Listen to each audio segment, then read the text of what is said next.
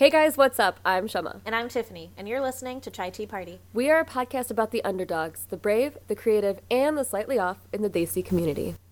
I know, I know. I'm okay. Kaly, man. This ain't always a right journey,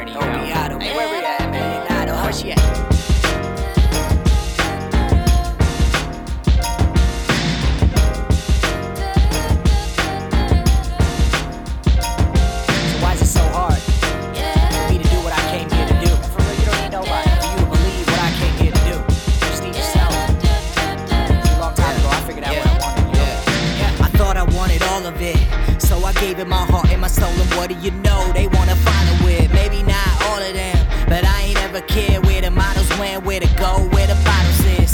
I'm just trying to break the mold for the browner kids. Maybe show them you could go where you wanna dig. You ain't gotta know it all, you just gotta live. And don't pay no mind to what they hollering. See where we come from, they steal our dreams from us. If we don't do it their way, they say we'll be nothing. And we could be stunting. I swear to God we can. We could run and swear to y'all we bad, cause it don't. But team, yeah, bring trust. Dedication, a belief that you make love. And understanding that you might not make much. But you're here for more than what they say. Stay woke. Even if they all choke, stay woke. so far, like 90% of our guests have been the same way, and we relate so much to Yeah. that. Yeah, actually, so I was listening to your college dropout one. Maybe I don't know. We can talk about this in the episode or something, but I relate to that too. Yeah. I went through like a similar phase with my education too. Um, but I guess I don't know. The difference is I got back on the horse, and you Mhm. guys are figuring out a different way to get back on the horse. So Yeah, and it's cool to see Yeah. the different perspectives of people, like, you know, or, or, or figuring out how we're taking different classes. So, like, we're both in classes still now. Or we just recently exactly, like enrolled. so eventually you did go back, but you found a different way to go back instead of you know doing the full time thing. Right. Yeah. Um, yeah, it's and then I went back as well, and I ended up doing, you know, finishing it up where I left off. Um, but I ended up actually doing better and feeling a lot better about it because hmm I had taken that time off Right. or whatever. Yeah. And But yeah, just- I related really hardcore to that episode. Oh. I'm glad. And at this point, like we realize that it's a choice for us to want to go back and what we want to do instead of, Mm-hmm. well, everyone else is doing it, so we might as well hop on the bag bandwagon and hate our lives just like everyone else, you know? exactly. So yeah, and it does that make a the big same thing. Like when I was taking my break test on everybody, I went to, um, I went to high school. I had graduated high school with had already graduated by that point. hmm and I was just like, so everybody has a bachelor's degree. They're Yep. all like starting their careers, and I have nothing. Yeah. You know? Right. It's so hard. It's so easy to compare yourself, especially when social media is just at our disposal. In, yeah, in like they all were these all different financially facets. dependent, and I didn't have anything like that. Seriously, Mhm. didn't. Yeah. So it was, yeah, And I people related love- a lot to that, and it and it was interesting because I was like, I went through the exact same thing. It's just like right now, you know, it's different. hmm And now look at Yeah. you. Like, yeah. I feel like the people that did that, and there's not anything wrong with it, but they're, and if they're happy with this, that's great, but they're the people that work nine to five and then that's it. Like they have maybe families or do whatever. But you see these other people who are honing in on other skills and like, you know, being an editor of a magazine, you know, or, Yeah, or doing all these different Exactly, things. and that time off let me Mhm. kind of, you know, fall into all these other things that I probably wouldn't have fallen into. right. yeah, exactly. Um, but okay, yeah. so you can tell I'm an overshare. I turn everything to therapy. No, we love it. Yeah, this is perfect.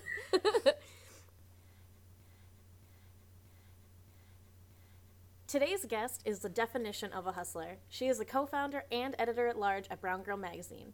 She is a self taught journalist and has contributed to the Huffington Post. Oh, yeah, and she's a doctor. We first met Atiya when we approached Brown Girl Magazine about doing a collaboration. We eventually set up a phone call and we talked to Atiya, and it was like perfect. There was just a great connection, and we had talked to a couple other people about doing partnerships, but there was just some great connection, like the just the foundation of what her mission was really connected with ours, and I think that brought together a really great friendship. And so we are very excited to introduce Atiya. Hi. Hey. okay, so um, one thing we like to ask first is give us a little backstory on where you grew up, um, kind of what your family's like. Are they a little more liberal or conservative? And did you grow up in an environment that was surrounded by a lot of white people? Because right now you're living in the South, like you're straight up like in Texas. Yeah. Um, okay, so I was born in India, Hyderabad, and then I was about six months old. Um, my dad was already working in Saudi Arabia at that time. So when I was about six months old, my mom and my older brother finally moved over there. And then that's where I guess my first years of childhood happened. Um, I was there till I was nine in Saudi Arabia. And then at nine, we finally got our immigration and we moved to the US. So for the longest time, I really didn't understand how to explain people because I was from India. Mhm. I was Indian, but I didn't know. I didn't really relate to India the way other people related. It was like a vacation house. We went like we went there every Mhm. summer, and that was it. Right. Um, so Saudi Arabia was like where I was from, but even in Saudi Arabia, I grew up in like this bubble because I went to an Indian school and everybody we knew was Oh. Indian Pakistani. Like I didn't speak Arabic. Oh, Um, yeah, so it was it, it was a really di- weird childhood, but it's a childhood that a lot of people who grew up in Saudi Arabia can relate. hmm Um, so then you know we came to the U.S. We were we've been in Houston our whole life. Um, Was that like the biggest culture shock to go from Saudi Arabia to Texas? You know, the thing about culture shock is when you're in culture shock, you don't realize it is a culture shock. right. but you're like, no, I'm fine. It's like that meme where like everything's on fire and you're like, everything's fine. Oh, yeah. You know? yes. Yeah. But yeah, I was like, no, I'm okay. I'm doing okay. And I was nine, ten at this point, right? Mhm. Um, in my fifth grade, it was a, a predominantly white school. So the only brown people in the school were me and my cousins because we were living with my cousins at that time.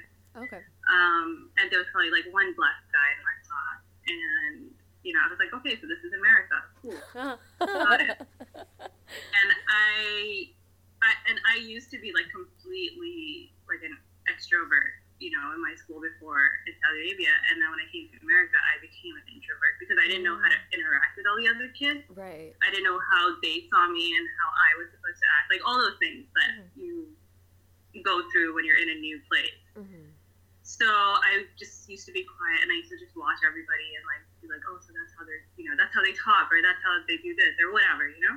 hmm Um, and I remember I was observing a lot in the fifth grade. Um, and then for the sixth grade, we finally moved out of my cousin's house. We moved into an apartment and I switched schools. And for me, I think that was the biggest blessing to have been able to switch schools and like completely start over again because now I knew what America was hmm and I knew I could build my own personality based on that, you know? Right. So Or you I had like a year of how to mix in my personality with that, right? yeah. That makes sense. Um, in the sixth grade, the middle school that I ended up going to had a lot of brown people in it. It was very diverse, and I made a lot of friends. Actually, the friends that I made in sixth grade are still my best friends now. Oh, That's that's so awesome. nice.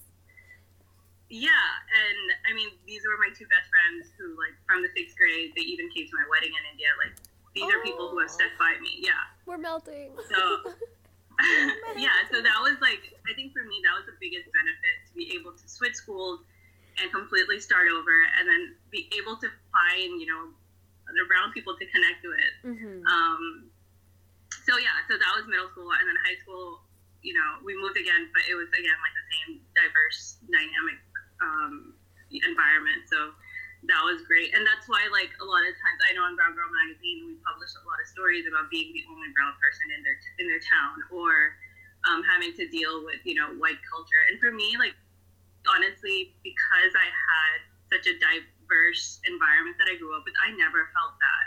I mm. never felt like I used to wear Desi clothes to school on Fridays in high school Oh wow. because I was like, you know what, we can. Like, who's stopping me? And Hell I remember, yeah. remember other girls used to be like, oh my god, I can't believe you're wearing that. I'd be like, why? Like, it's not a big deal, mm. you know. yeah. That's awesome. And then I remember girls used to talk about like, oh, I've never worn Desi clothes to the mall. And I'd be like, why? I've done that. yeah. So I think a lot. Eventually, somewhere along high school, I just grew like a really strong sense of identity. Like this is who I am, and I don't really care what anyone else says, what anyone else says. You know. That's awesome. And yeah, and I know that's that's a luxury. I know a lot of people don't have that, and I don't know where it came from, honestly. Um, but I it, it, it helped me at that at that time. It helped me, but then there were also a lot of flaws because when you're so sure about yourself at a young age, and you don't live up to your own expectations later in life, it can like really bring you down. Right. Um, so yeah, it, it did have its downfalls later on. uh, so yeah, so that's kind of basically what Houston is. I mean, I live in the part of Houston, like uh, basically on the border of Sugarland, and I know everybody's heard of Sugarland Mhm, Right, yeah. because Because of the band. yeah, everybody has some family there. Right. That too. um, Yeah. it's, yeah, it's pretty brown. So um, yeah, I've never had to deal with like you know not being around too many brown people or not knowing. Mhm. Like we have everything here. I live like maybe two miles away from World Food, which is like this huge warehouse of like basic food, like Oh, anything wow. you think of. That's amazing. Yeah, so for me, like brownness was something that was always there, it, and I guess I took it for granted.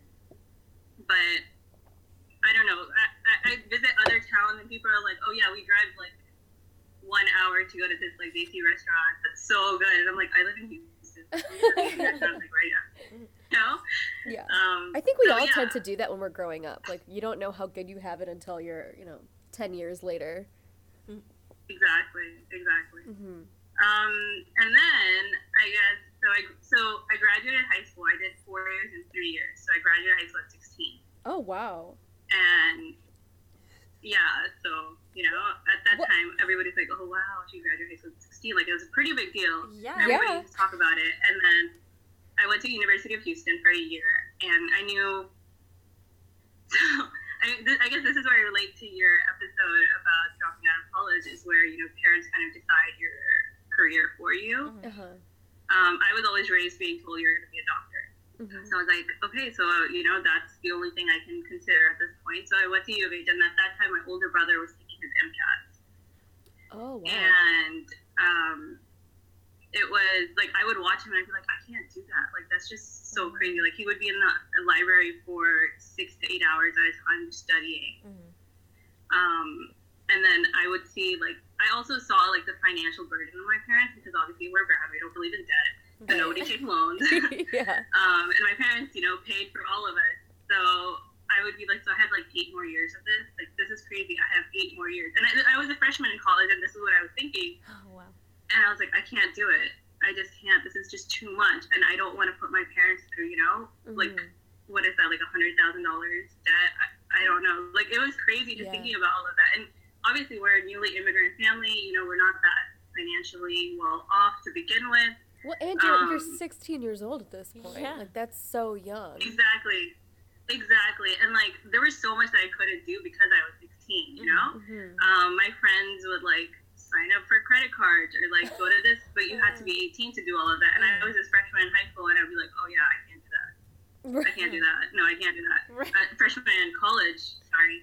Yeah. Um, so, I, I mean, like, I couldn't even drive to U of H because I didn't have a car. I had just gotten my license, and you know, my older brother had a car, but I didn't. Mm. So, I was always like bumming rides from people. Uh, if I had to carpool with my brother, he would go at like 6 a.m., come back at 10 p.m. oh, every single day, Holy cow. and I wasn't gonna do that as a freshman. Yeah. Right.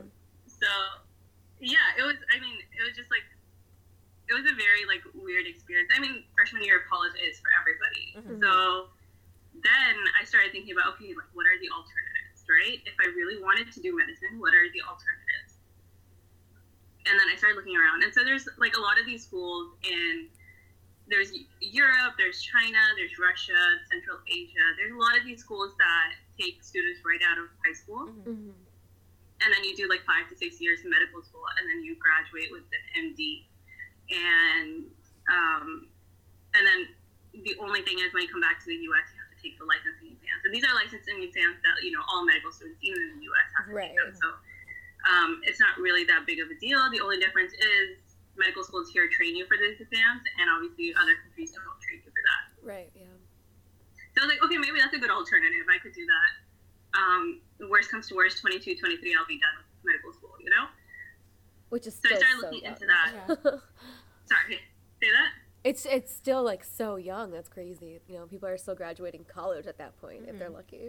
yeah, and there are programs in the U.S. that do that as well. Oh, they have six-year programs, seven-year programs that take in high school students, and I've met those students, and I meet them now, and I'm like, you're so young. Why are you in medical school? Right. Yeah, um, it- because medicine is a field where life experience counts for a lot. It's how you relate to your patients, right? Right. And you can't do that if all you've done is school. Um, Right. It's about making a connection with your patients, and that's kind of really difficult to do um, if you, you know, if all your knowledge is just book based. Mm-hmm. So, so eventually, my mom was like, "Well, you have a cousin from India who went to Kyrgyzstan for medical school. Maybe look into that, since you already have a family member there." So I started talking to him, and you know, he gave me a lot of information. I was like, "Okay, fine. It's a five year program." I was like, "Yeah, I'll, I'll do it. You know, whatever." Uh huh.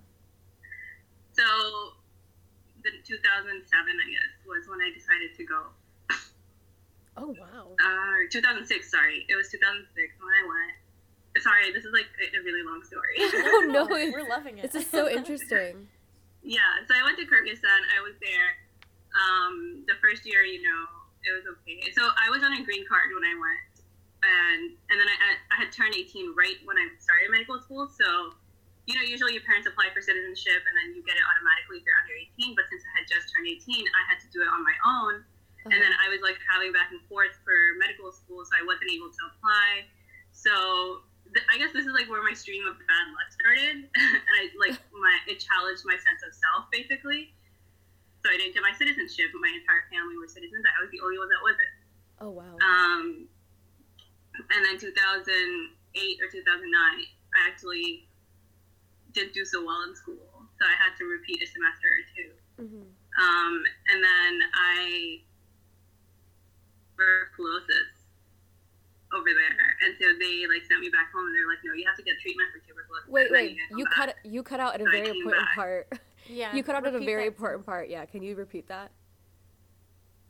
Oh, I um, so there were a couple of semesters where, well, first year was okay, and then second year, it was just supposed to be the hardest year over there. And I was always like the smart kid in school, Oh. right? So I didn't like it really, again, challenged my sense of self. Like, but how am I not doing well in school? You know? Right. Yeah. Um, and so that happened. And then the year after, I was like, that's okay, whatever. Like, we're starting over, new year, new me, you know, the whole thing. Yeah. And I, I, after summer vacation, 10 days of being there, they told me I had tuberculosis. What? Oh shit. Yeah. And then I was like, what? But I feel fine. I feel so good. How did they I'm like, even so good catch to that? Oh my god. How did they even catch it? and they're like, because they do like a medical screening of like everything at the start of every year. Oh, okay. Uh, good, and, guess. and that's where they caught it. And I was, and then they were like, "Yeah, you, we're not going to let you go into class until you get treated for Oh it." God. So they sent me back home. Oh my god. Uh, I had to, and the tuberculosis treatment is a six month treatment, right? So they sent me back home, and that meant you know missing class. I was falling behind people who I had started school with. Oh, Um, and so eventually, whatever, I got the treatment. You know, they let me join again. They, you know, the school, the school was also like, it was a big hassle just to get all the paperwork done through the school. Mhm. Um, so yeah, I missed a lot. And then when I finally did start, I was already like a year. Yeah, I was like a year behind. Um, and then that year, everything I was like, okay, fine, whatever. You know, forget the past. We're moving on. new year, new me again yeah. and and then at the end of that year, there was a revolution in Kyrgyzstan. But uh, there were like protests all all the streets. The, all Indian students or like you know foreign students were told you have to be under like house arrest basically. Like don't go out in the streets. You can't do anything. And obviously, it was like all over the news here in the U.S. as well. So my friends would always be like texting me and calling me. They're like, "Oh my God, they keep talking about Kyrgyzstan on the news. What's going on?" And my family was freaking out. And then they just so they ended the school year early and they sent us back home. And at that point, I was like, "Oh my God, like maybe this is not what I'm supposed to be doing. Like Wow. things just keep going so wrong for me." right. Um, and so when I came back that year, that was 2010. I told my parents, I was like, "I'm not going back." Mm-hmm. I can't do it. Like it's like every year I start out on a really good note and then it ends like really weirdly. You know, things that aren't supposed to happen to first world children. Yeah. Um, like a revolution, tuberculosis, like these things don't happen to, you know, people in America. Right. So I told my parents, I was like, no, I'm just going to figure out, like, I'm going to take my licensing exam here in the US because you can once you're halfway through your education, medical school, Oh, okay. one step two exam. Yeah. So I was like, let me try and do that. And then I ended up getting a job here in the US.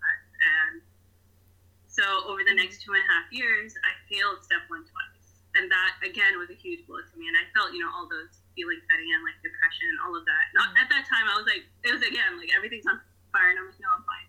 Right. fine. right.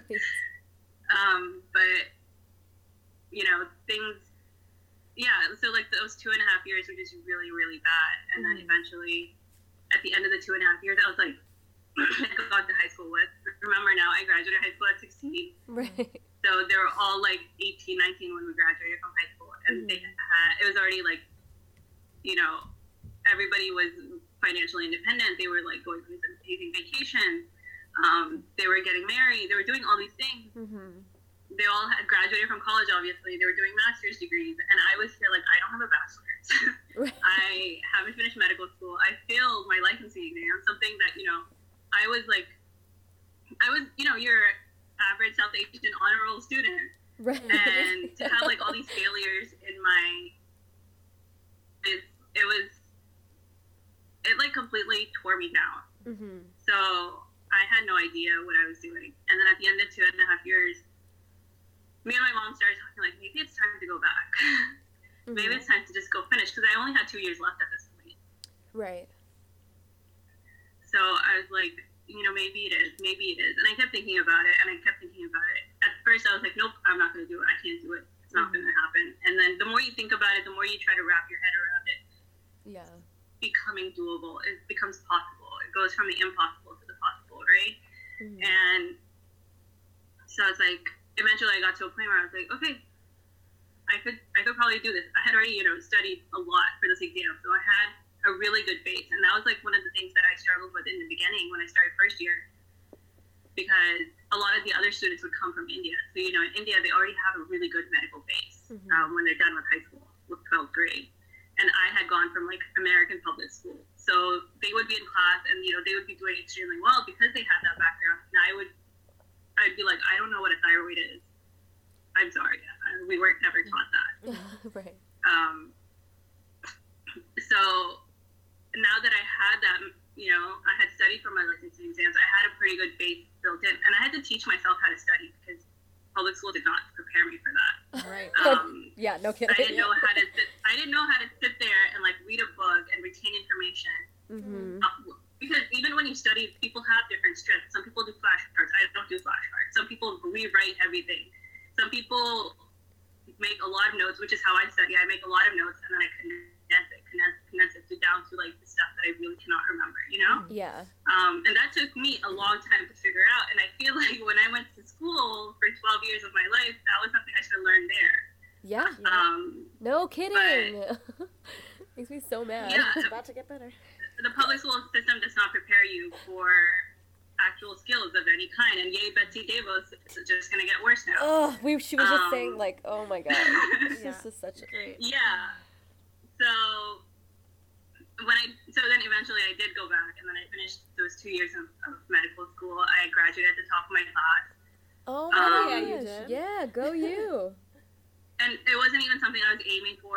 I was just there. I was like, just two years. I just need to graduate and then take my licensing exams again, which is going to be my third attempt. And you know, that's it. I'm going to do it this time. For some reason, I was able to refocus. And being there, it was really good because it's a really beautiful country.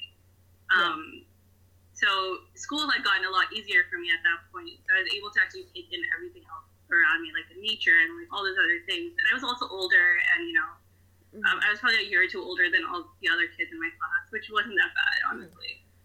Um, and so it helped me like refocus a lot of my priorities and be like, you know, you don't have to know exactly who you are.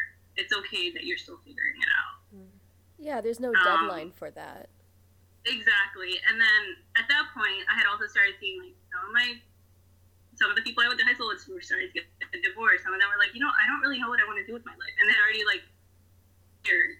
So I started realizing like everybody's life just happens at a different pace, Mm-hmm. and you have to let it happen. You can't try to stop it from happening. Um, because that stuff you don't have control over. Focus on the things that you do have control over, like you know, Mhm. um, sitting down and studying. like there are little things that you do have control over, and try to do those to the best of your capabilities, and let the other things happen. yeah, it's the small and eventually victories. things will Taking in the right, small and then eventually things will fall into place because for some reason that's just how it's supposed to be. Mhm. so that's kind of my educational background. I've been talking no, I think it was great. I think it's thorough, and people, I think when you look at, especially with somebody like you who has this great repertoire and all this, all these things that you're doing, you know, to to understand your journey of how you got there, it not only just makes you a human because people forget when they see, you know, people that do all these great things that there's a struggle involved with that. There's you know a process of overcoming hurdles. So I think it's great that people get to hear that. And, there were, and the thing is, in those two and a half years that I wasn't in medical school, that's when I started doing Brown Girl. Oh, you know, okay. great yeah. That's when I always knew I always knew I liked to write. So for me, I was like, I'm gonna do Brown Girl as my hobby. And so I started doing Brown Girl, and it just snowballed into like this really big thing that became like this really big part of my life. And I realized there wasn't a place that people could go to and talk about their other interests. Like Mhm. Life was always so serious. Like, Mhm. okay, what are you doing next? What are you doing next? What's gonna happen after that? What's gonna happen after that? But then, like, that's not who we are as humans. Like, yeah, we all have that serious part of our life with like ambitions and goals. But then outside of that, we're also, you know, people are artists, people are musicians. Yeah, we're people do all these things, dimensional. and you can successfully do everything. Yes. You don't have to pick. Yeah. Yeah, so that's actually like a perfect segue to talk about Brown Girl. So, So, how did you get involved in this the formation of uh, this publication? so when I started Brown, uh, when I started at Brown Girl, um, it was just this blog, um, and it had like a very basic WordPress layout. Um, it had actually started, so Aditi actually started it um, in 2008, and it, she started at UT Austin. Oh, okay. It was for a marketing class project or something like that, Oh no and then way. people just kept writing, so she just kept it going. that's and insane. then yeah so that's i actually heard it from i heard about it from like somebody at ut austin and i was like oh that's so cool and then i went and i looked at all of their writers and i was like hey they don't have anybody muslim so maybe they'll want me yeah. and so i like wrote an email to you i was like hey i noticed you guys don't have any like muslim point of view let me write for you guys and she was like okay yeah sounds good and so i started writing oh, nice. it was very basic. I just want you guys to understand, like, it was like very, very basic, and sometimes like the best things come out of like this inner compulsion to do things, you know? Yeah. Yeah. Oh, we know. We can definitely relate to that. yeah. So never suppress this compulsion. Just go with it. yeah. Yes. Follow your gut. Exactly. Exactly. So I just, you know, so I started writing, and then eventually, Trisha was already writing at that point. Oh, Um, okay. And then eventually we created like a Facebook group, and then me and Trisha started talking, and then somehow I became like an editor on the staff, and then me and Trisha were like, you know, this needs to be like a real business. Like this needs to be a real thing. I don't know why we're still running it like a blog. It has to happen. Like it has to run like we have to have journalistic integrity. Like we have to run it like an actual publication. And then we we talked to Aditi about it, and Aditi was like, "Okay, yeah. I mean, if you guys are down, let's do it." so then we did it. and so it's been running since then. It's been getting a lot bigger. The weirdest story. So we talked to this new company last night, actually, about you know switching site hosts, um, hosting uh, servers or whatever. And so we called this new company and we're like, hey, we're looking, you know, we just want to know what your prices and stuff are. She's like, okay, so what's your website? And we told her Brown Girl Magazine. She's like, really? I follow Brown Girl Magazine. Oh wow. That's so cool. I know. And I was like, see, it just goes to show like how much we've grown in the past couple of years. So, Mhm. um, and that's what I was saying. It's like, mm, yeah, those two and a half years were like really, really tough for me, but Mhm. something really, like, it was this space in my life to let something new come in, you know? Mhm. um, I probably wouldn't have ever looked at a brown girl if I just finished medical school, done all my exams back to back, you know, gotten into residency now or something. I would probably never have looked at brown girl. Right. Um, but at that very point, for some reason, it was important that I take that time away from medicine, look into my other interests, find brown girl, so that I could be what it is today. Yeah, and I think you guys really tapped into a market that needed a platform like this. You know, I mean, we when we were growing up, we had, didn't have anywhere to turn, and I've even found myself like looking up specific things like Indian girl this, like brown girl this, and I can't ever find anything. And if you type in Indian girl, it's like Native American, or if you type mm-hmm. in South Asian, it's like people from China. Like that's not what I'm talking about, you know. And it's I think that this is something that a lot of people need no matter what age range you fall into. There's something applicable for everybody. And it's not just age range. The other really cool thing that we've started to notice is so initially it was just for the U.S., right? Yeah. It was um, children of basically South Asian immigrants who, because we have a very different culture here versus you know people growing up in India. obviously. Yeah. So it was for a way for us to relate to each other, talk to each other, and just things that are really relevant to all of us in this generation, I guess I should say. Um, but the cool thing we've noticed is our experiences aren't just limited to America. There are people just like us in the UK, Canada, um, Singapore, Australia, even like countries like Africa, even um, Indo Caribbean countries. Like a lot of these people have the same experiences about growing up away from the piece of land that we all kind of come from, right? Mm-hmm. So there's like this shared experience. Doesn't matter if you're two, three generations away, if you're just the first generation away from that experience, or if you're seven or eight generations away, which is like you know in the uh, Caribbean. Right. Um, there's just this shared understanding of who we are, or this shared um, experience of trying to figure out who we are. Mm. when you're you know for me it's like i'm american because this is where i live this is where i see my children growing up Right. but trying to understand where you come from it and how you know you use that cultural um, that that culture that you've inherited and how do you pass it on to you know future generations or even how you kind of integrate it into your own life Yeah, like how do you Um, navigate a space like that with your feet kind of teetering on two different cultures? That that in itself is really difficult.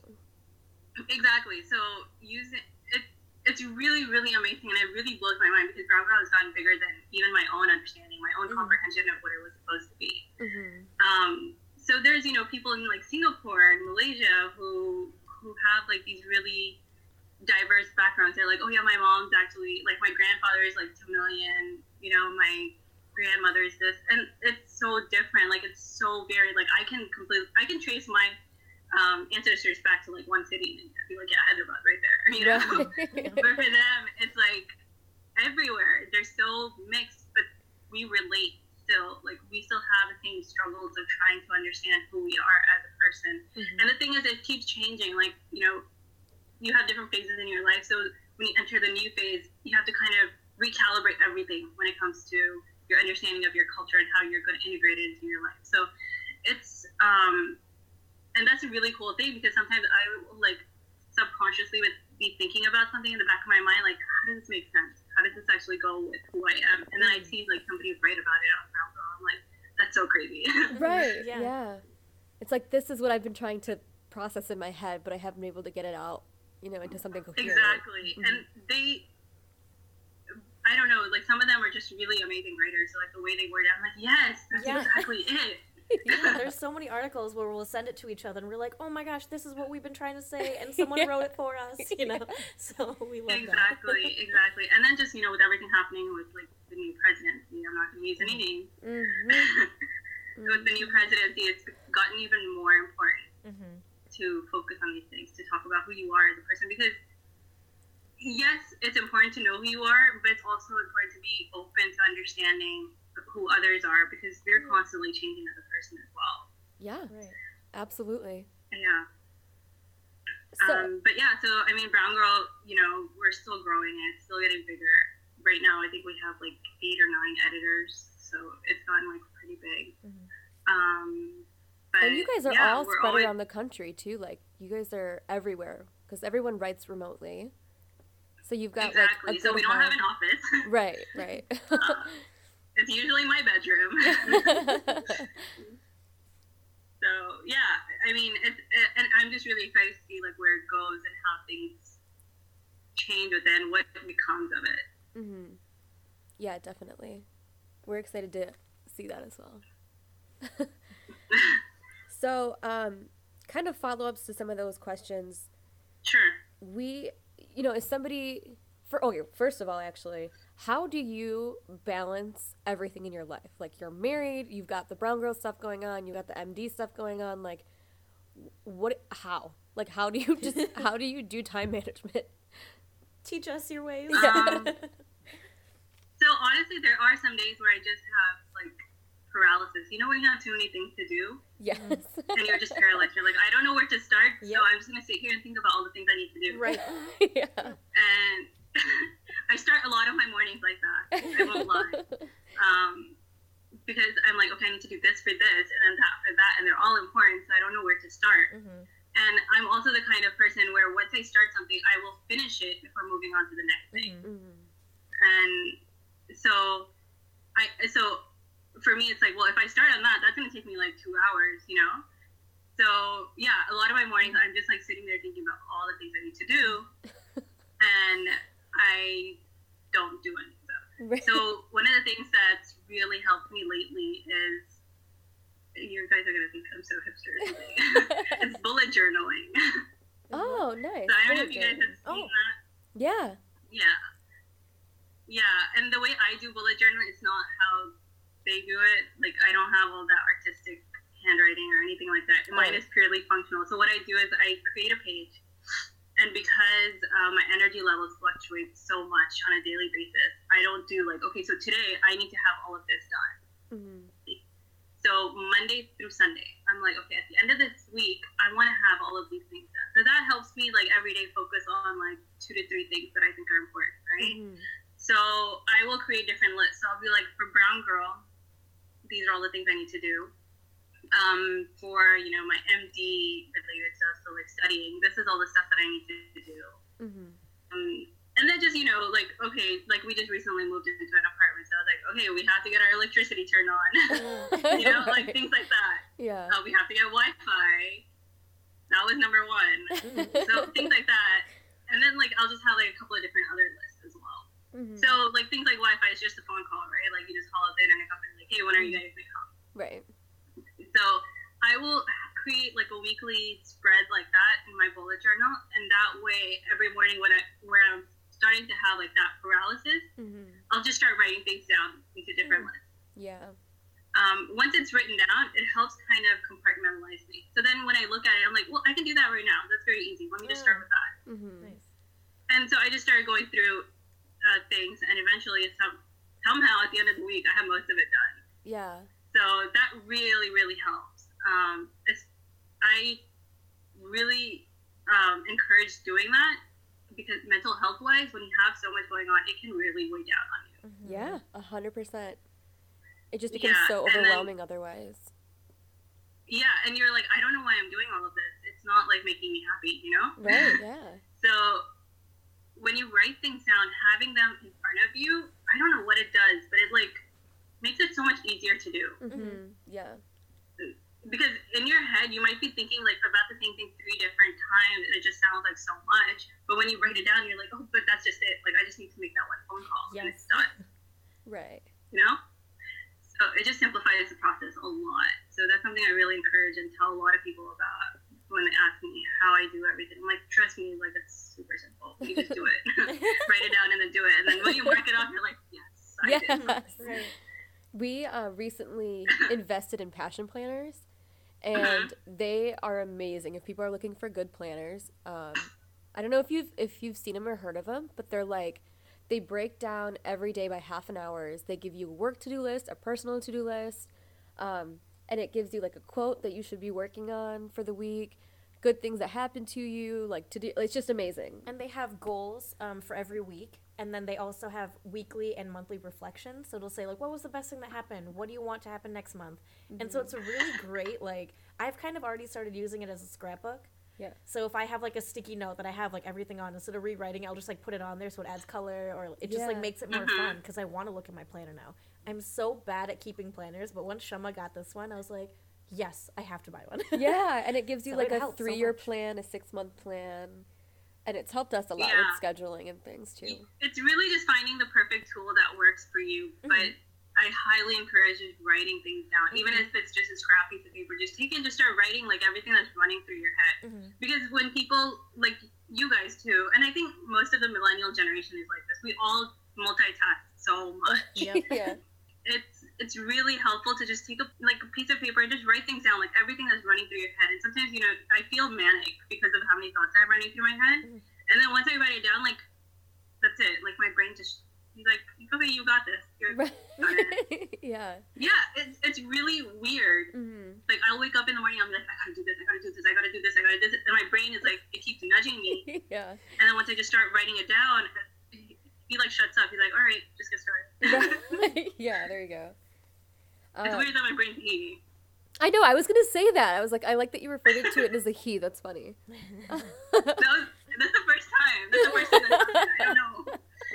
Now I have to go to that's not therapy for this. We're unlocking some truths in here. uh, so, as someone who aims to promote empowerment within other women or men, you guys do segments for Brown Boy. What empowers you and what makes you feel strong? Um, what makes me feel strong? Mm-hmm. Honestly, it's being around like-minded people who just, you know, push you a step further. Um, like sometimes you'll like sit with a group of people and you'll be like, you know, what would be so awesome if we could do this, if we could do that, or I really want to do this, you know. Mm-hmm. And then the person in front of you is like, all right, so how are you going to do it? All right, how can you make it bigger? You know? Yeah. Just so important, I think, for everyone to have. Yeah, exactly. And, you know, that's how I know I connect with the person is when I'm sitting there talking to them and, like, they're, like, blowing my mind because, you know, I'm getting, like, epiphanies or, like, they're, like, one-upping me on my ideas or they're, like, how do you make it bigger? You know, how do you make it more impactful? They're asking, like, those important questions that you don't ask yourself. Mm-hmm. Um, I'm kind of so I because of all the studying that I do, I'm kind of an introvert. I don't really go out that much. I don't really have that many friends outside of maybe my two friends from middle school. um, so, and that's kind of one of the things because I feel like there's not too many people out there who can relate with me either. Um, I've sat down and talked to some old friends where I was like, oh yeah, so you know, I am applying for residency this year, and then I'm also doing Brown Girl, and then I just started at you know a new editor in chief position at, for this Muslim publication. And they're like, "What are you doing with your life? Like, why are you all over the place?" You know? Why do people think that that's, that's stability? That, like, doing the one thing and just being.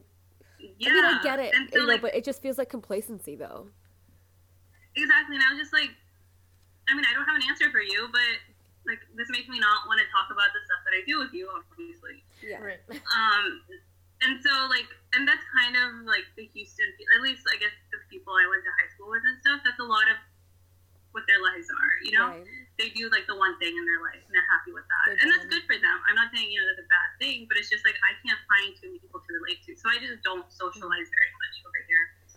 Um, I think what's helpful is it, it. I mean, from our experience, you know, when you're doing something like Brown Girl or like with us with the show, you attr- you are like automatically start attracting more like-minded people, and so you have so much more in common. You have so much more, and it almost validates these thoughts that you think like this is crazy, this is never gonna work, and then to have people on your team that are so excited about it, that's kind of what makes the difference, and you're able to separate like you know what what drives you and what you want out of life which is i think very cool Yeah. Yeah, and then the other thing I've noticed is like the like-minded people seek me out. You know, yeah Yep. like they'll go out of their way to connect with me or find a way to talk to me. I don't obviously, like I mentioned, I don't go out very much, but when I am somewhere, they'll like find me and they'll come and talk to me, and that like goes a really long way. And then like the other thing is just when I'm sitting with like a group of strangers and I talk about like it would be really cool to do this or that, you know, it's when you uh, immediately get that collaborative feel from them instead Yeah. of like trying to shoot you down, kind of, you know. Yeah, Mhm. So totally. um, that's one of the things that empowers me. And then obviously the other thing is, you know, just having your family encourage you, even like the one, two words that they say, because always South Asian families are very big on encouraging. um, but sometimes, you know, um, like, I don't know, my mom was like, oh, you could be the governor, governor can't you, even though you're, you weren't born here? And I was like, yeah, I could. And so, like, just her saying that, like, indirectly, it meant, like, you know, she Yeah. thinks, she sees, like, those qualities in me or something. Like, you know, just like the little things they they will say, it really it really helps you feel like, okay, I'm doing a lot of stuff. It's crazy, but yeah, it's gonna fall into place one day. Like it'll all come together Mhm. somehow. right, exactly. And you know, my family supports me, so that's really cool. And then obviously, you know, having a really supportive partner. So Which is my I- husband, I don't. Yeah. Oh, you can go ahead. I was gonna say that's a perfect transition because I wanted to talk about your marriage and um, how that happened as well. Oh yeah, that's another long story. We're gonna be here all day, guys. I told you we had so Uh. much to cover with you. We needed a whole full episode and a half, really. yeah, so my husband is really supportive of everything I do. I don't think he even fully understands it or grasps it. So my husband just moved from India two months ago.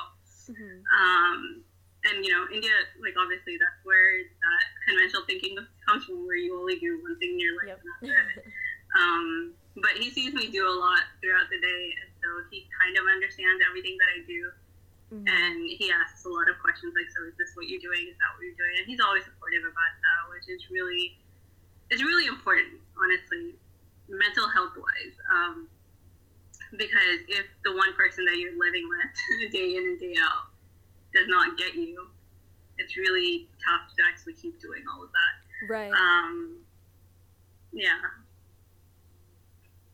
Just having a good support system. Yeah, for sure. So, you guys hadn't. I I like this is really interesting because I have friends who um, have grown up in the United States, like you know, they've come here for school or whatever, and they love the idea of having an arranged marriage, and that's kind of the route that they're planning on going, and that's how you and your husband met. So, can you kind of talk about that and how your decision came to be, and uh, yeah, what the process has been like for you? Um, okay, so I didn't think I would have an arranged marriage, even though I did. Like, I don't know. Yeah. Um, I always knew that's what my parents wanted for me. But then at the same time, I was like, no, let me try and find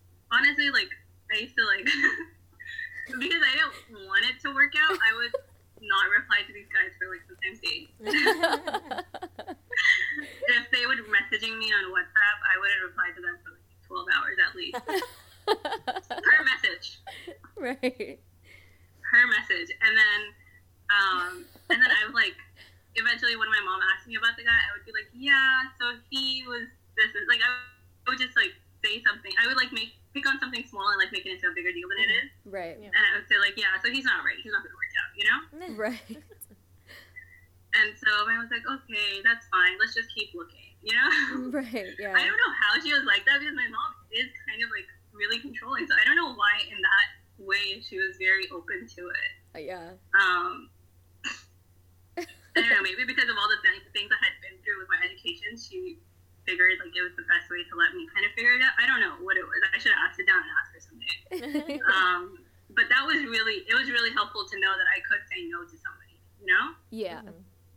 Yeah. So you have and then um, so my husband had actually spoken with my mom. It had already been like six to eight months since they had talked on the phone. Oh my gosh. and my mom hadn't said anything because so my husband's a year younger than me, and my mom's like, no, that's not gonna work.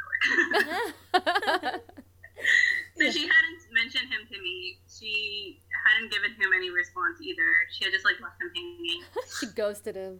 yeah, basically, man, savage. but yeah, so and then I was here for like my winter break or something like that, and she showed me like profiles of a couple of guys She's were good, and one of them Mhm. was him. And, and for every guy, I wouldn't like be like, oh no, this is what's wrong with him or whatever right off the bat. I would be like, okay, well, whatever, I'll talk to him and then see. Because I knew the way like I would be so flaky that they would just like lose interest or something, Right. or it, it would like piss them off. One of the two. Yeah. oh yeah, she showed me. I was like, yeah, okay, whatever, go ahead. Give them my email. You know, we'll figure it out. And a Mhm. lot of the times, what happens is guys will talk to your parents, like on websites like these. They'll talk to your parents really nicely, but then the second they tell them to talk directly to the girl, they won't take the initiative. That's Oh. so um, weird. Why? Yeah, it is. And then like, so there was this one guy that I clearly remember that annoyed me so much. he he literally asked me like three questions, and then he was like, "Why do you want to get wait to get married?" And I was like, "Because I'm still in medical school. What the heck? Like, I would like to graduate before I get married. You know." yeah. Red flag. Um, and I was in medical school in like this random country. Like, it's not like I can be married and still, you know, like Yeah. it just yeah. yeah. And he literally just asked me three questions before that, and I was like, "Yeah, you're not gonna work." Bye. Um, so the interesting thing about my husband is, so I would do like the 12 hour thing on WhatsApp to reply to him, and every time, like, it never affected him, it never phased him. Every single day, he would like message me at around the same time and say "Salam alaikum," and I love that. Oh my gosh. I'd be like, like I am like so rude to this person, and like, like clockwork. Every single day, he'll at least say salam, regardless of I whether I answer or I don't answer. You know, it doesn't matter to him. yeah. So I don't know. I really like that consistency, and I really like like how cool and minded he was. Mm. Um, and like this is stuff I picked I picked up from our WhatsApp conversation. So like you have to understand like how much he exudes that like cool mindedness, Mhm. and so it was like a complete opposite of who I am. And then I don't know, like it like right off the bat, we just kind of figured that we worked somehow. Mhm. I honestly don't know how these things work out. But just like, you know, the way my life has worked out, I figure it's something like that. Yeah. Um, Accurate. you know, whatever you believe in this external source that's just like pushing you into things that you're supposed to be doing, basically. And you just have to be open to those opportunities. Um, And that's so, yeah, awesome like, that he's supportive of like how independent you are and you kind of doing your thing with all this other stuff going on all the time. Yeah, and you know, I told him that I was like, you know, I'm really busy. So I was in medical school and still doing Brown Girl. So Right. I told him like I'm really busy. Like I don't really have time to like reply to you. Like I was really rude. now that I think of it. and he was like, "That's fine. Just you know, whenever you have time, just you can we can talk whenever you have time or whatever." Um, and so I was like, "That's really cool because most guys also, once again, generalizing here, but they also try to be controlling. Like, no, I want to talk to you right now. You have to talk to me right now. yeah, You know." totally. That, that had been something that had kept happening, and I was not okay with that. hmm So the fact that he was like, "Yeah, okay, whatever. It's, whenever you want to talk, we can talk." Aw. So. It's really weird, but even before we met, we knew we wanted to get married. Oh wow. Um, Oh my gosh. and I think it was because we had come into that knowing that that was what we were looking for. Right, that's Yeah. the ultimate end game with this. Exactly. And then at the same time, it was just the, when we talked and stuff, we. So he grew up in Delhi his whole, like, he's never been outside of India his whole life. And me, like, I've Mm. lived in, like, all these different countries. Mhm. But at the same time, like, at the core, we were the same, you know? Yeah. So it's just like, how can you have, like, completely different upbringings but at the core be the same and, you know, not meant, it's not meant to be, Mhm. right? Yeah. So I think that was one of the things that we're like, obviously, like, it's so. I've heard some someone else say this. It's like when you meet the other person that you are going to spend your life with. I don't know about a soulmate or whatever, but when it's somebody who you're meant to be with, it's like looking in a mirror, Oh. right? Oh And I mean that like it reflects your inner self Yeah. in the other person. Yeah. Shama's And- crying right now. is like the sweetest thing ever. And so I was like, that makes sense. Like that totally makes sense because when you think of it, like, and when I go to Delhi and I live with this family, their family is so different from mine. Mhm. Um, their whole culture is so different from like what I'm used to. But then when it's just me and him, it's like we're the same, you know. yeah. So it's just it was just really. Um, I mean, I don't know how to explain it. That's the best I can. It was so- freaking beautiful. Yeah. Oh my gosh. I like believe in love again now.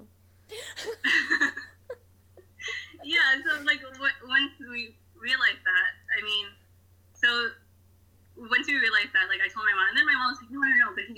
No, no, no, but he's lived in India his whole life. Like, how is he gonna come here and like get adjusted? And like she had like all these other doubts that she kept like, um, you know, bringing up. And I was like, okay, but I finally like somebody that Mhm. you, you know, um, that you referred to me basically. Right. Uh, and uh, I was like, no, no, no. I mean, if I actually like somebody who I've never met, this has to be something real. And then something happened. I don't know what. She talked to her family members, like her brother and sisters, and something happened, kind of changed her mind. And then within three months of us starting talking on the phone, me and my mom, like overnight, decided to go to Delhi and meet his family. Wow. That's awesome. And then we went and we spent like 10 days with his family and like everything was perfectly okay. And then once again, like I was worried about the cultural differences, mm-hmm. but nothing was an issue. Like everything was just so perfect and smooth. And so that's when like, you know, the parents sat down, they're like, okay, so yeah, everything's good. We should, you know, eventually get them married, whatever. Aw. I still had six months of medical school left at that point. Mhm. Um, and so the day we, so it was July 29th when we landed in India to meet for the first time. And then somehow it also worked out that our wedding day was on July 29th. Oh, my gosh, stop. that's This is better and crazy. we didn't plan that at all. It's just like that was the only date the wedding hall was available in India. and then um, also like, so we were there for 10 days when we met the first time. And then I didn't meet him again until our wedding day. oh my gosh, no kidding. So wow. Yeah, like I think about it, I'm like, that's so crazy, but you know what? It's That's also how it's gonna exciting, be. I mean, we talked on the phone and everything, and we would Skype and stuff, but Yeah. we didn't meet in person until our wedding day. Oh Wow. my gosh. Um, yeah, and so, and then, you know, I had all of my exams to take. I'd taken like three of my steps for my licensing exams, and then he finally came here. And then finally, we moved out into our own apartment. So you guys are all up to date now. as of as of last week, we've moved into our own place. Yay! Congratulations. so exciting. thank you, thank you. It's been a, quite a long journey, it sounds like, so I'm sure you guys are relieved. Yeah, it has been a really long journey, journey, but at the same time, I'm just like, when I look back on like all the things I had to go through, because when my husband first came two months ago, everybody's like, yeah, it took me one year to get my first decent job. It took me a year and a half to get a first decent job. Mm-hmm. And for him, like, thank God, like, mashallah, I don't want to nether him, anything like that. But it's only been two months, and he's gotten his first job, like, good job in his field. Oh, yeah. and you know, like all, by all senses of like the immig- being a new immigrant, he's settled in America now. Oh, So when I look back, I'm like, you know, maybe I struggled enough in my life trying to figure out what I was trying to do, Mhm. figuring out my career, that he didn't have to do that. Or yeah. you know, it's just like I look back and everything, and I'm like, if things had worked out differently, I'm sure things right now would be so so so different. Right. Yeah. Totally. So, So with all of that, like being in a new marriage, kind of balancing all these hobbies along with your work and your day to day schedule, what are some things that you do to take care of yourself? What is what are things that are part of your self care routine, if you have one, or things you would so like to implement? right now, when I look at my life and like everything I'm doing, I completely love everything I'm doing. Right? Yeah. and I know that's not something that a lot of people can say. Mhm. So I love doing Brown Girl. I love, you know, my medical field, even though it was something that my parents told me and I had to find a way to love it. Mhm. It took some time, but once I did, like I love that, you know, I'm in this field where I'm going to be helping people. And I think at the like at the core of who I am, that's something that I always want is to help people. Mm-hmm. So it just works out perfectly. And like honestly, like everything that I do, like even like moving into a new place, like that's so amazing. Like I love every single facet of my life right now, and Aw. so that really helps. Yeah. But there are there are things that you just have to do because you have to do it to get like there are things that you have to suffer through to get to the good end result, right? Absolutely. and that's kind of what I tell myself. Um, and taking like one of the big things that I do is like take lessons from other successful people and their struggles, right?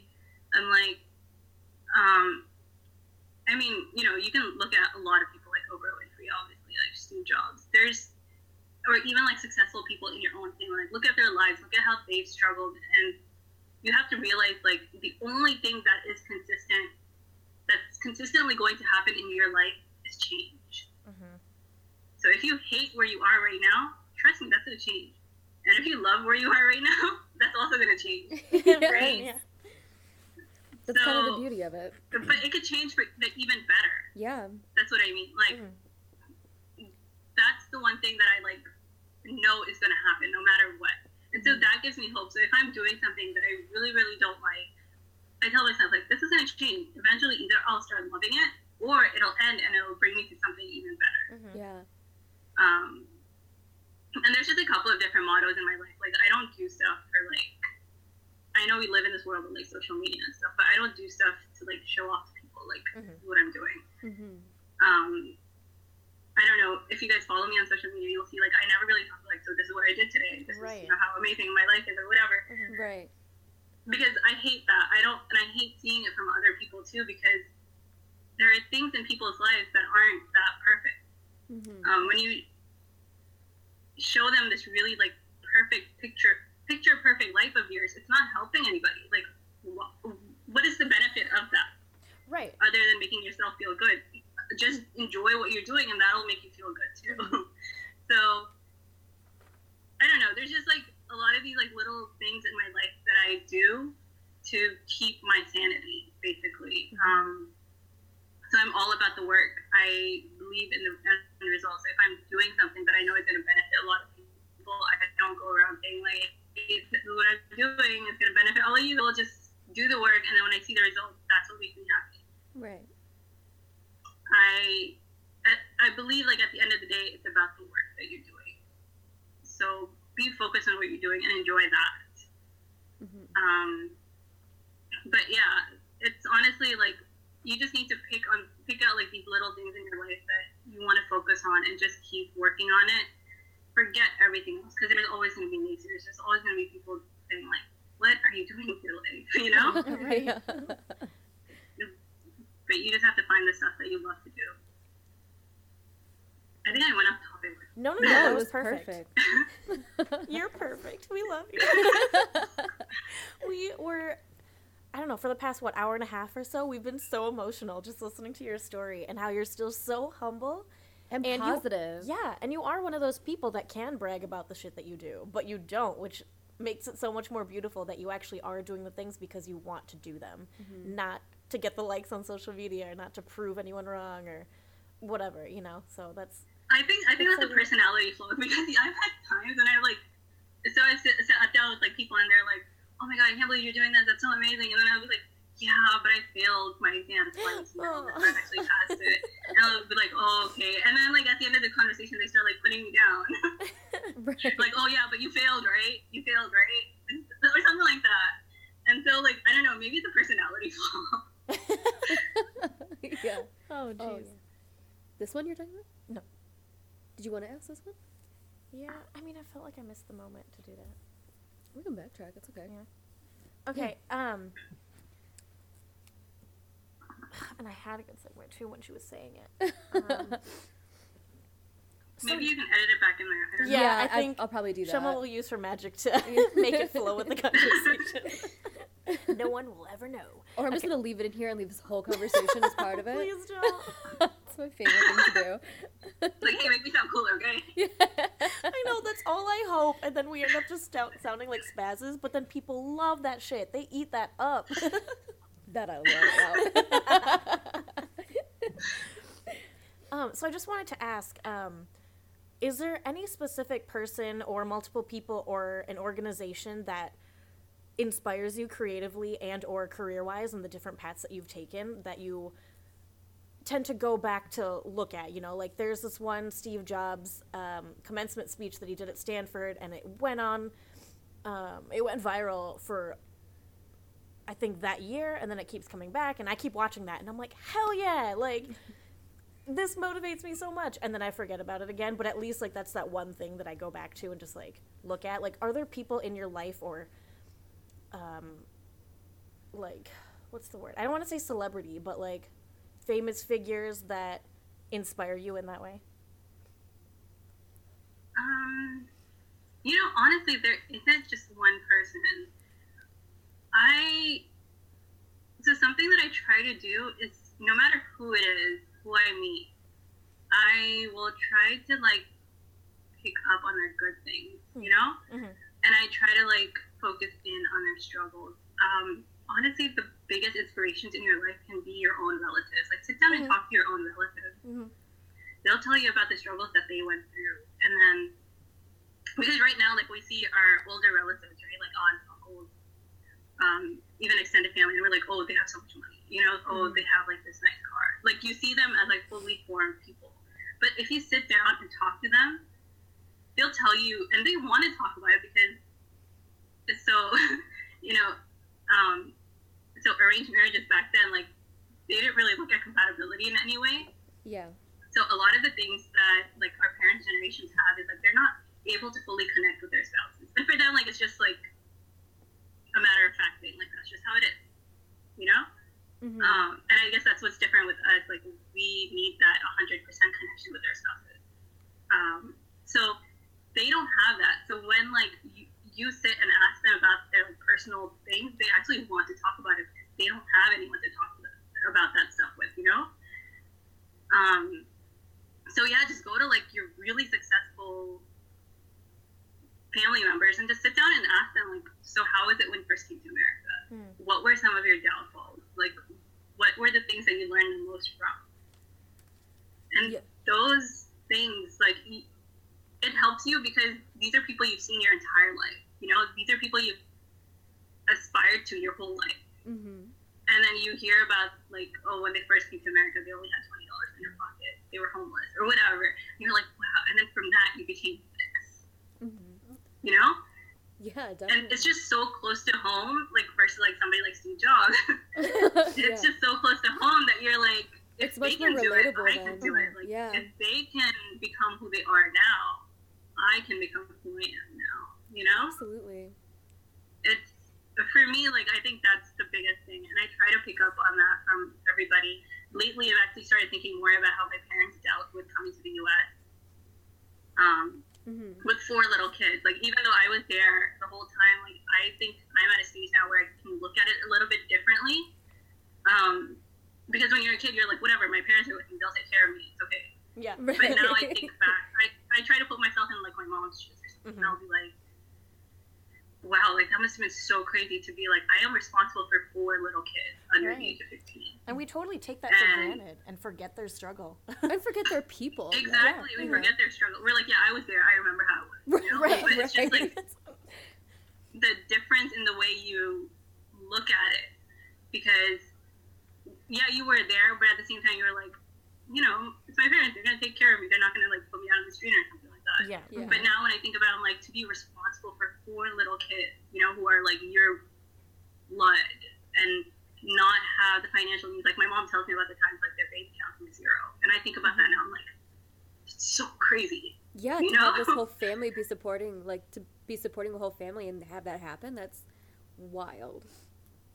Yeah, and so it just like yeah, so that's honestly the most inspiring thing you can do for yourself. Is just sit down and talk to these family members and just learn about their lives.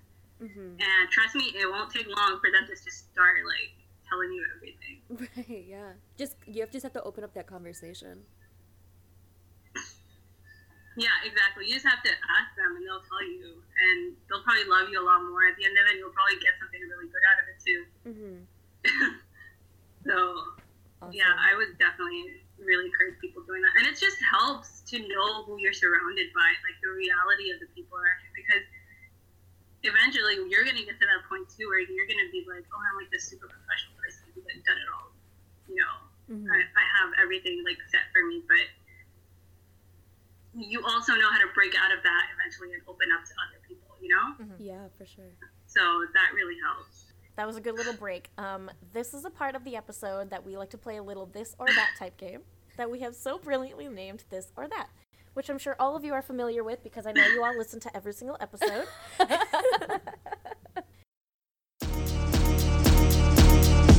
Yeah. Yeah, yeah. They say what they say. Huh, huh, huh. What they tell you I was done wrong, huh? That I'm a long way from home, huh? That if I do it, I'll be alone, huh? Well, now I'm coming for the fucking throne, uh, and now I'm coming for your crown, and I'm coming for your doubts and your spouse while I'm pulling down a blast and I'm burning down your house. What you gonna do now? They calling me a brand boy lost. Huh, when I'm done, they gon' love me for these motherfucking brand boy thoughts. Huh, why they hate, cause they bitch let away that this brand boy talk. all right, so Atiya, we have five questions for you. Uh, this or that, coffee or tea. You just answer them as quickly as you can, and we will go from there. Let's do we it. don't have Print or blog for writing? Print. Yeah, like mag, like a hard There's just something really nice about. Yeah, there's just something really nice about having like a print copy of something. We were saying that too when we were like t- thinking about these questions. Like, there's something so nice about like holding a book instead of scrolling through something. And like seeing your name in print, like, in your hand, it's just so yes. tangible and Mhm. real. Yeah, absolutely. Okay, barbecue or Indian food. Indian food because I am somebody, even though I'm Hyderabadi and Hyderabadi culture is really, really well known for like its meat dishes. Uh-huh. I am somebody who loves vegetarian food. Mm, I nice. will choose vegetarian over meat any day. Yeah. Yes. I love it. So Kurti or a tunic? oh. There's always one that stumps everyone. Wait, what's the difference? So I say, well, when I think kurti, I think more like of the Indian style. When I think tunic, I think more Western style. So like that's what like they would call like a longer shirt, you know. Or maybe even if you want to think of it as like bedazzled or casual, maybe. Because you're not wearing a Oh, tunic to a party or like. then I guess a tunic, but I wear a lot of kurtis on jeans. Like that's Okay. Yeah, kind of my go-to style. Oh, nice. Um, love it. so if I can find like kurti looking stuff in American stores, I will buy it. But my sister-in-law, my husband's sister, actually sews a lot. Like she sews really well, so she makes me like Oh, these how really cool. cool kurti types. Yeah, that I wear on jeans. That's So. I didn't answer that correctly. it's okay. we'll accept it. Houston or New York? Okay, Houston. And I know exactly why. So I went to New York. I went to New York, and I was just like, why is everything so small and close and cramped and old? like all and the men in my Houston, like, we're so spoiled here. Like, everything's so big and spacious. Like, it's just, and everything's brand new, and like, Mm-hmm. there's everywhere. And yeah, so Houston for that reason. Alright. uh, croissants or scones? Croissants. I like Nice. them with my chai. Good Yes! answer. Good answer. There was a right and wrong answer to that, and you did choose correctly. You passed. um, Because we're What- on chai tea party. I just got it. yeah. Yeah. Yeah, yeah.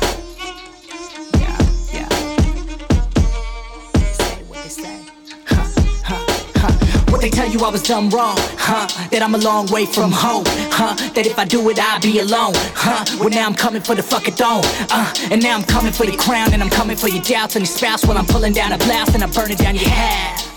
What you gonna do now? They calling me a brown boy lost. Huh.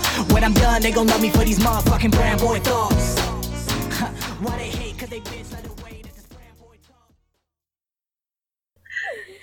Uh, one other thing we love to ask our guests is what is one physical as well as something that is non physical about you that you love? Physical and non-physical. Yeah. Oh wow, that's hard. Yeah, I don't think that we think about it as enough. I think, like, you know, we tend to be hard on yourself. ourselves. I love myself, and I love talking about myself. Classic narcissist. That's what my therapist says. Um, And then physical. I have to really think about that because like there's it's so easy to be like um very destructive when it comes to like your physical mm-hmm. aspect, right? So I don't know, I guess like I have really small hands and feet, which I kind of really like. So I don't know why, but I like that they're small. Small hands and feet. Oh. it's okay. But I think that's like very common with like Indian girls. But um, no, I have big feet. I have big feet too, and I have really weird hands. really, yeah. I just like that I have like really small hands and feet because it's like I always find like gloves my time. and I am a doctor, so It's the small victories, like we talked about. Take it. Small. yeah. So, and, like, I would hate if I like put on gloves and they like ripped or something. And I've seen it happen to people. Oh yeah, that would not be good. Um, so I like that, and then non-physical. I, I really like my ability to multitask. Um, and this is something that I compare with like the way guys do things, and I think that's why I think my brain is like E. hmm Because the way guys will do things is like if they're doing one thing, that's the one thing that they focus on, right? right. and then they do the next thing. Yeah. I can like I in the kitchen finish publishing an article and do laundry at the same time, and that's like a woman thing. Yeah. Um, but it's like our ability to be able to multitask different aspects of our lives all at once. You know, it just makes me so much more efficient. Um, Yeah. So yeah, I really like that I have that capability. Thank you for this very free uh, therapy session. Um, Hey, we didn't say it was free. We're gonna bill you. Uh, thank you for letting me just talk about myself. oh, you're welcome. We do it enough ourselves. We let our guests do it every time. Yeah. time to time. Um, but yeah, this is awesome. I loved it. oh, Oh, I'm so good. glad. We did too. yes. Thank you so much. Thank you. We'll talk All to you right, soon. take care. You too. Bye. I know, I know. If you like Brown Girl Magazine, Shameless plugs, Or Hustler Indian Girl. share this with someone you like, or don't like, someone who inspires you. someone who can't multitask. Or someone who believes that life isn't one dimensional. Thanks for listening. Cheers. Perfect. So why is it so hard for me to do what I came here to do? For real, you don't need nobody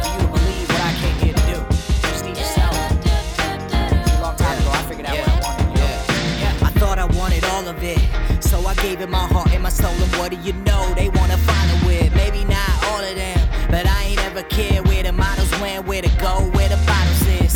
I'm just trying to break the mold for them browner kids. Maybe show them you could go where you wanna dig. You ain't gotta know it all, you just gotta live.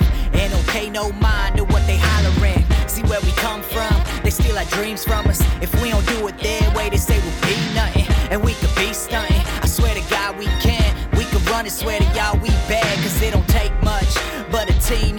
trust. Dedication, a belief that you make love. And understanding that you might not make much. But you're here for more than what they say. Stay woke. Even if they all choke, stay woke. Even if you lose hope, stay woke. Don't you give them that rope, cause they know you could be much more, they know.